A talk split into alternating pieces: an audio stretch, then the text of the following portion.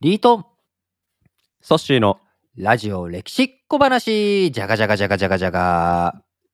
思わずシェアしたくなる歴史の話ということで今週火曜日ははい。コペルニクスと、ねあ。とガリレオあ、ガリレオうんこのもね、2人のね。うんねしましたねあのコペルニクス展開っていう言葉はキャッチーなのがなぜかっていうところの話を、まあ改めてねあの聞いたエピソードだったと思ったんですけど、うんうんうんぱり意外だったのがコペルニクス展開って大展開なイメージをどうしても持ってたんですけども、実際コペルニクスってすごい慎重な人だったなっていあ、そうそうそうそうそうそう。うん、死ぬ直前まで自分の唱える、まあ、話説をギリギリまで、まあ、世に出さず、うん。死ぬ直前にようやく本ができてと。まあそこはね、うん。多分結果の側面もあるとは思うけど、彼自身、まあだからうん。60超えて、まあ、当時としたら、まあ結構死も近づいて、そろそろ自分もね、晩年だっていう意識がある中、ようやく走行をして印刷釣り、うん。で結果として自分の死の当日に、えーうん、その構成釣りが届くというようなね、うん。まあ、こういった劇的な感じにはなったけれども、いずれにしろはい。慎重に慎重を期したということはね、そうですね。ソシの言う通りだと思うよ。うん。いやだからその辺あたりはあの改めて聞いてて僕もあの面白かったなというふうに思いましたけど、うんうん。今日はまた別な人を取り上げるんですよね。そうだね。今日はうん。エドワード・ジェンナーっていう人で、はい。ジェンナーって聞いたことある？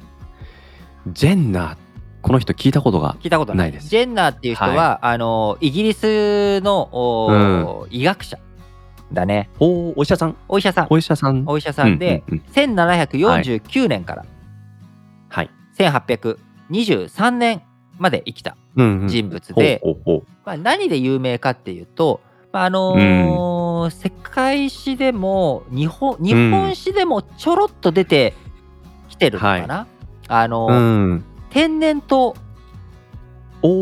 天然痘の予防でし手刀法、あのーすごいちょっと言いづらいんだけど、種に、うん。あの病だれに豆って書く手刀、うんうん。手刀法を確立した人物、はい。それをか開発した人物。として有名、ほう。天然痘ってなんか体にちょっとボツボツできちゃって、まあ、ちょっとじゃない、ね、発疹が出ちゃう。ちょっとじゃない。か。まあ、死ぬ病気だから。もうあのー過去の、うん。えーうん。そのペストとか黒死病とかとはい。同じぐらい、えー恐れられていた病気だし、あ。あのー死亡率も非常に高くうん。さらに運よく生き残ったとしても、あのー天然痘にかかっちゃうと見目定め、うん。その見た目がはい。そのすごいアバタとか出来物ができてうん。顔がもう崩れてしまうと。いうことでうん。天然痘にかかってしまうと、あのー非常にその恐れられていた、その生きてもうん。こう顔が崩れちゃうし、うん。あるいはあー死亡率もそもそも高い。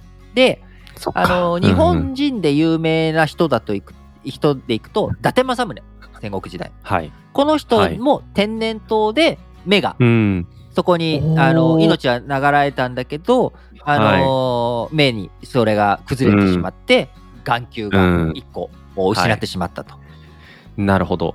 でそんな天然痘に対するその手刀法ってこのベンナーがまあ作り出したっていう、あごめんベンナージェンナー。いいよいいよ別に。はいジェンナーが作り出した手刀法っていうのはこれってなんかあのワクチンみたいなものあそうそう、まあ、結局はそう。うん結局は、あのー僕らも今、そのジェンダーのお手刀法に基づいて作られていく、えーその恩恵を被っているわけだけれども、まあ簡単に言うともうワクチンだと思ってもらえたらいいよ。はいあのはい。はいー今僕ら自身、えー新型コロナウイルスのワクチンをね、うん。え1回2回3回と。また、うんう秋頃には4回目打たなきゃいけないみたいな感じにもなってるけれども、うん。あのー要は病気っていうものこれをまあでもさ、うん。ワクチンって打つとさ副反応出ちゃうじゃん。うん。であれはね。体にうん。免疫を作って、まあ、最初にちょっと弱っちいやつを倒すことによって、本ちゃんが攻めてきた時にも、まあ、予行練習通りに動けばいいっていうことで、重症化を防いだりとか、うんそもそも、えーちょっと病原菌が入ったぐらいだったら感染しないぞうん。っていうふうに作っていく。これがはい。免疫なわけです。うん。免疫を使った、あー免疫システムを使ったということで、でうん。このジェンナの時代というのは、まあ、まさにはい。こう天然痘というのがずっと人間が生まれてこの方天然痘とどうやって付き合っていくのかという中、えーある経験則があったわけです。一つ目それははい。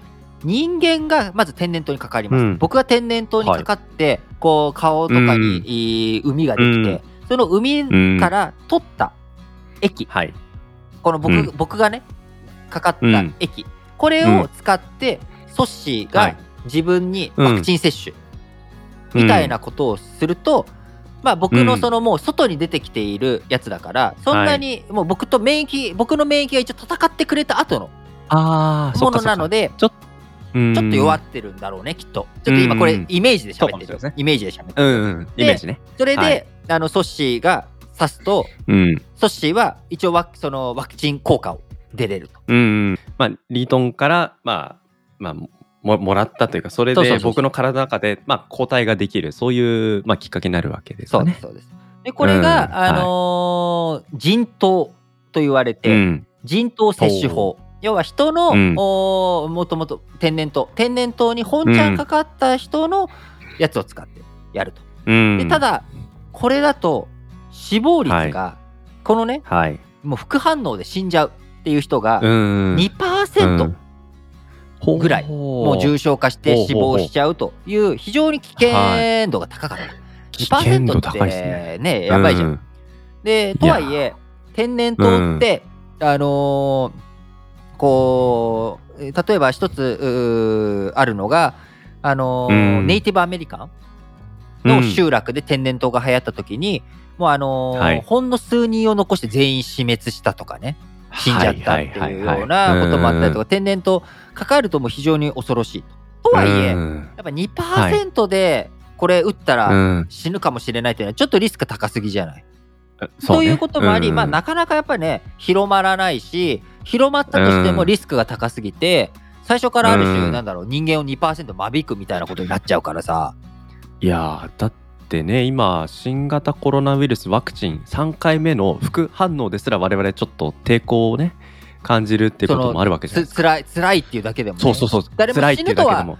副反応で死ぬまで心配してなくても、あのうん。もう一回あの副反応辛いな39度の熱確定で1日2日会社休まなきゃいけないってなるのはちょっとだりーなっていね。う感情がね僕らも今まさに思い思うんっているわけなんだけれども2%の確率で死にますって言われたらさ いやちょっとその流行してたら別よ。今もうすでにうんねもう天然痘が間近まで来てるってなったら、じゃあちょっとそのかかった人ごめんちょっとその液ちょうだいと海海からねエキス抽出してうん。刺してこれで何万だ何万だってまああのイギリス人は何万だって言わないかもしれないけど 何万だ何万だ何万だイメージは伝わるっていうね。だからまあそんな感じで俺は92%に入れてくれっいてやーそうね。いやーでも2%、うんそう。怖いな。っていうことで、じゃあジェンナーどうしよう、ん。他になんかやり方ないのかと思ったら、確かに。うん。牛。牛さん牛さんもその天然痘に似た病気があって、ほうほうほう。この牛さんがかかる天然病みたい、天然痘みたいな病気にうんかかった人は、はい。天然痘になっても全然かからないとか、天然痘にその牛農家の人、うん。牛の近くに住んでる農家の人とかは天然痘にかからないっていう、こういった経験則があったわけよ。うんうん。ではい。あれそれってどういうことなんだろう？ということで、うんもしかしたらじゃあその牛のうん。こう牛痘っていうんだけど天然痘うにん。かかったら、はい。かからなくなるんじゃないかと。うん。そしたらでしかもそもそも牛痘にかかっている人っていうのは死亡率も低いし、じゃあほうほうほうほうこれもその天然痘の人天然痘で作ったワクチンと同じようにうん牛痘から作ったはいワクチンをやっても人間なるほど。これはうん天然痘のワクチン作れるんじゃないの？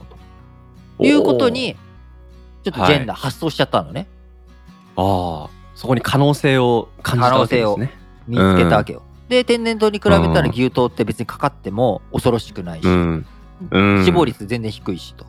で、うん牛痘のさらにそれを、まあ、ある種薄めたというかさそれでワクチンうんうんうんやったら、はいもう全然リスク低いじゃんと。いうことで、よしこれを開発しようということでなったと。やったわけうです、ん。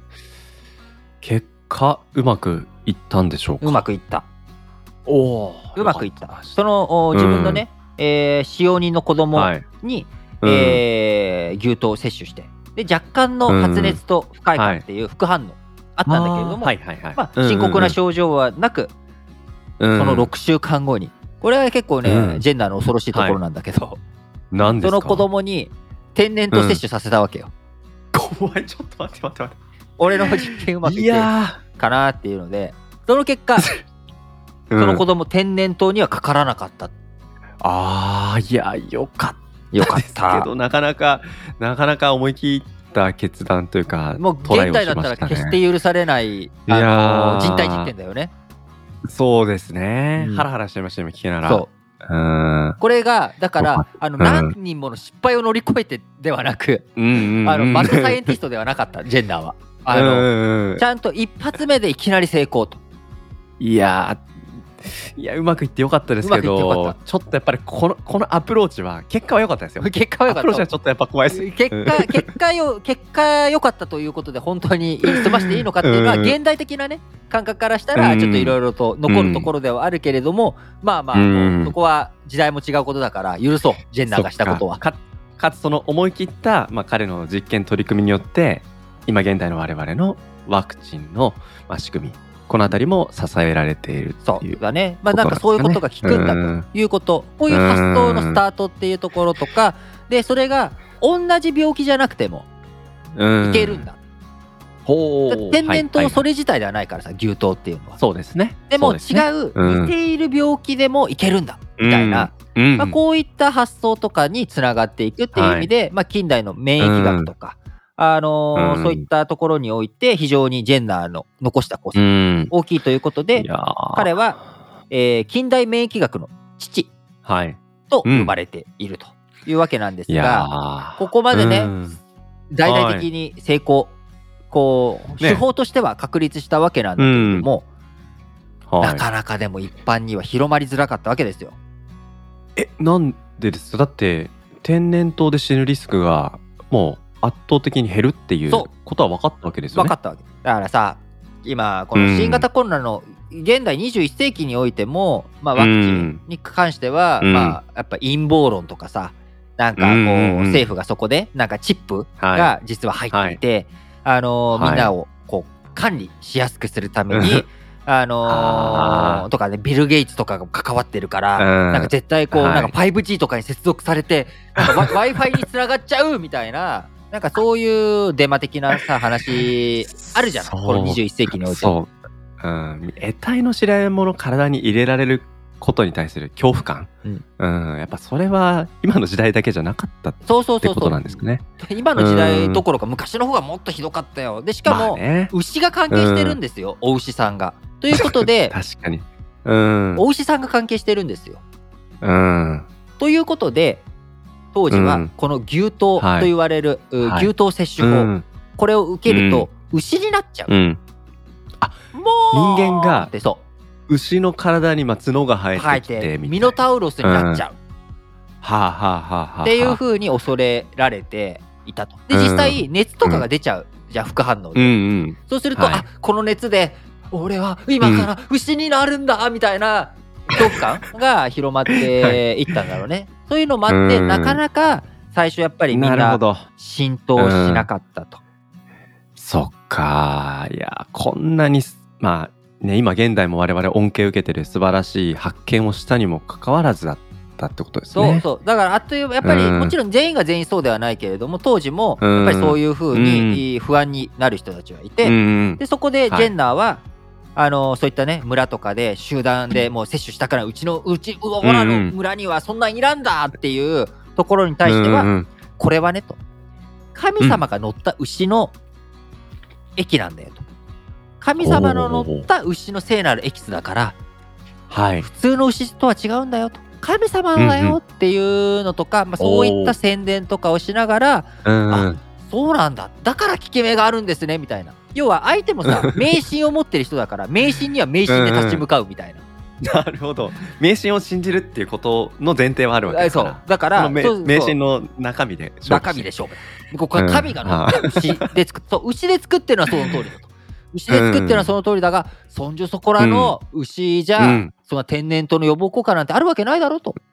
この天然痘の予防効果があるのはもう科学的とかね、はい。そんな説明とかもう置いといてうん。神様が乗った牛なんだよと。特別な牛なの、はい。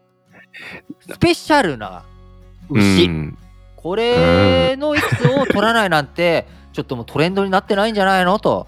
いう、まあそこまで言ったかどうか知らんけど、あの知らんけどジェンナーも。牛ってめっちゃ面白いですね、うん。なるほどな。そうやってうん。頑張ってジェンナー広めていったということでまあ。いやジェンナーさん偉い。うん。ただはいなんかねただ。今回ジェンナーの僕、はい。その牛の牛刀の話はいろいろとしてたんだけど、いろいろと調べた結果、ちょっとうん不確かな情報かもしれないんだけど、実は、うん。牛の牛刀と、あのー天然痘これはうん。種類が全然違うと。そのおとおお隣さんとか近接種じゃなくて、はい。全然違ったと。でたまたまはい。馬の、馬の天然痘？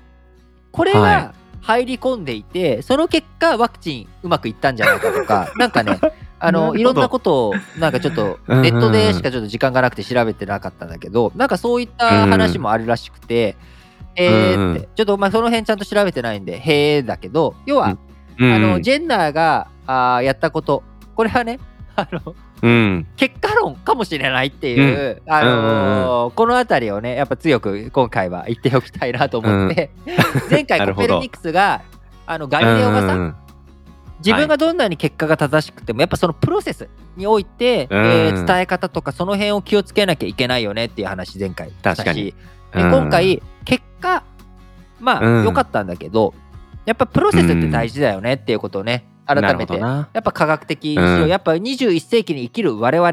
結果論で物事語るんじゃなくてやっぱプロセスをねきちっと詰めていく、うんそんな心がけ意識を持ったあ人間で僕はありたいなと改めてちょっとジェンダーの話とかねなるほどな。聞いて思いました。うん。で日本でもこのジェンダーの首東法、はい。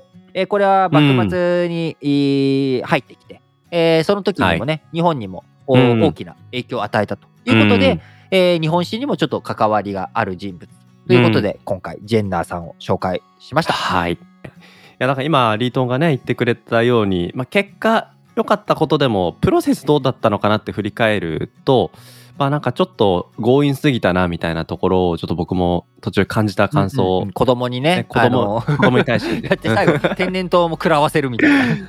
そうそうそうだからその結果っていうものがまあその時においては正解だって言われたものも、まあ、時代変わるとより研究とかも進んで違った見方が出てきた時にまあじゃあそれらをね振り返るっていうプロセスがどうだったのかここの振り返りもちゃんとできるっていうような形で丁寧に進めるっていうのは、まあ、前回コペルニクスのね話もありましたけどこれ比較するとまあやっぱりプロセスも結果もどっちもきちんと丁寧に向き合っていかなきゃいけないなってそんな風に今回の話聞いてね、思いましたね。はい。ということで、うん今日のね我々の話今週の我々の話があー皆さんにおはいとって何か役に立つ、思わずシェアしたくなる話だったらよかったなと思います。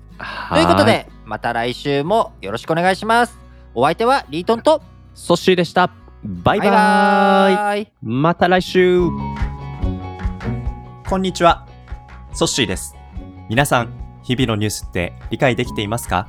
政治や経済、国際関係に社会問題、さらに用語の意味や背景まで踏み込んでいくと、そりゃあ簡単に理解できないですよね。そんな自信がないなっていう方に、ラジ歴による新聞解説ながら劇ってポッドキャスト番組があるんです。これはリートンがその日の新聞から主要話題をピックアップ。歴史背景やニュースの視点をラジ歴風に毎朝喋っています。新聞を読みたいけど、なかなか時間がないな、詳しい解説が欲しいなっていう方はぜひ、各種ポッドキャストプラットフォームや Spotify などで、ラ、ジ、レ、キ、新聞解説で検索してチェックしてみてくださいね。